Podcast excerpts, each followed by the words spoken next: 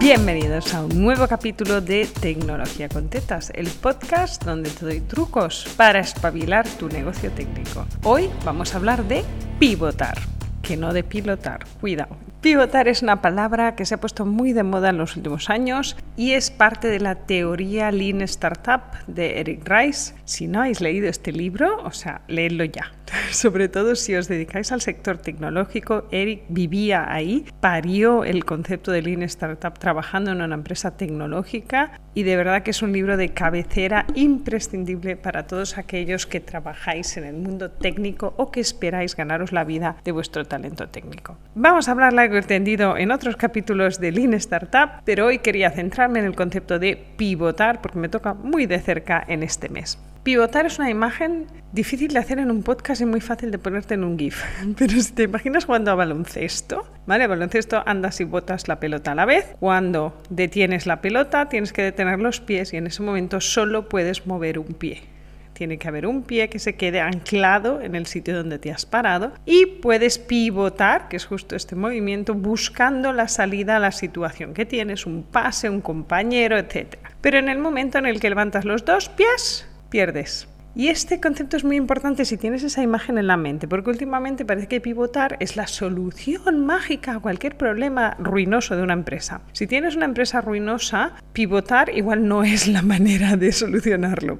¿Vale? Entonces no es una solución mágica. Pivotar funciona sobre un eje sólido. Es ese pie que tienes fijo y el otro sí que se puede mover. ¿Qué es ese pie sólido en la imagen del baloncista en tu negocio? Ese pie sólido son datos.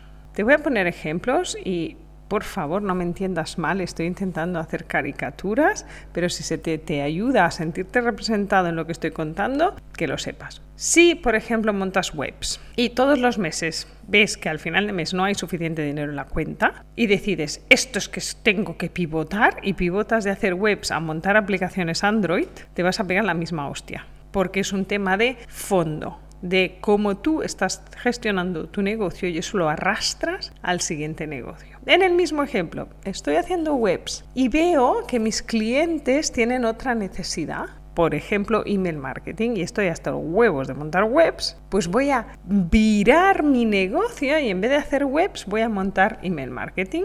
¿Qué quiere decir? Que estás basando tu pivotaje en un dato real, en una necesidad real de tus clientes que te han dicho que quieren otra cosa que no es lo que tú les estás ofreciendo. Cuando hablamos de pivotar, hablamos de cambio radical. Sí, esto montaba webs y ahora voy a montar email marketing.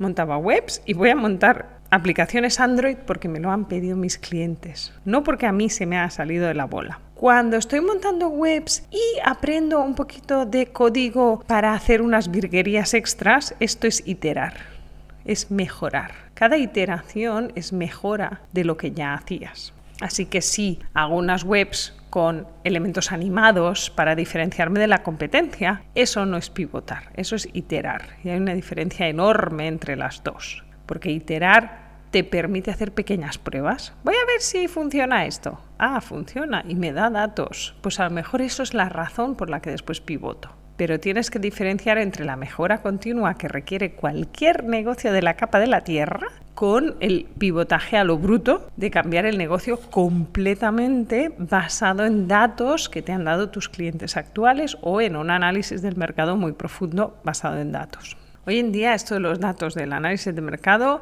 es muy volátil, porque el mercado cambia cada tres días, cada año, así que cuidado con basar tus pivotajes en datos de hace más de dos años. Yo te diría, recoge tus propios datos. Pregúntales a tus clientes. Si no tienes clientes, no puedes pivotar porque no tienes un negocio. Estás todavía buscando tu negocio. Y te contaba que esto me toca muy de cerca porque este septiembre de 2022 voy a hacer un pivotaje a lo bruto. Si hace tiempo que me escuchas, habrás oído que la entradilla del podcast acaba de cambiar porque hemos hecho un cambio de enfoque. Yo empecé montando, empecé poniendo RPs, CRMs, luego migré a la parte más online, empecé a poner escuelas online, email marketing, etc. Y me veía que no tenía manos, no tenía a quién delegarle la ingente cantidad de trabajo que me llegaba. Así que me decidí a formar a otras. Era tan largo el proceso de formación que no podía arriesgar.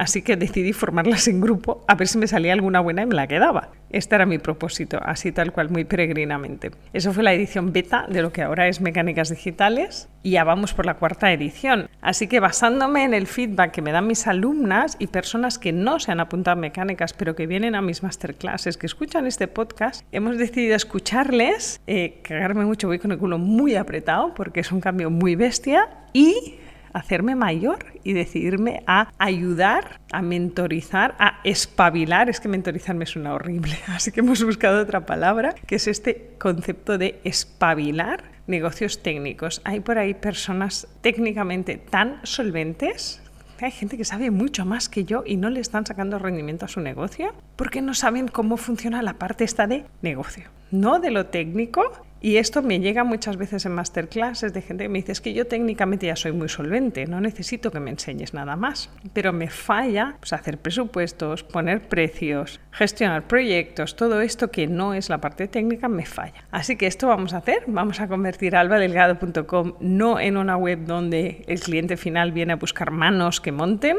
sino una web donde todos aquellos que tenéis manos montando vais a encontrar el apoyo para tener negocios rentables. Así que hasta aquí el capítulo de hoy de Tecnología con Tetas, el podcast donde te doy trucos prácticos y realistas para espabilar tu negocio técnico. Nos seguimos la próxima semana.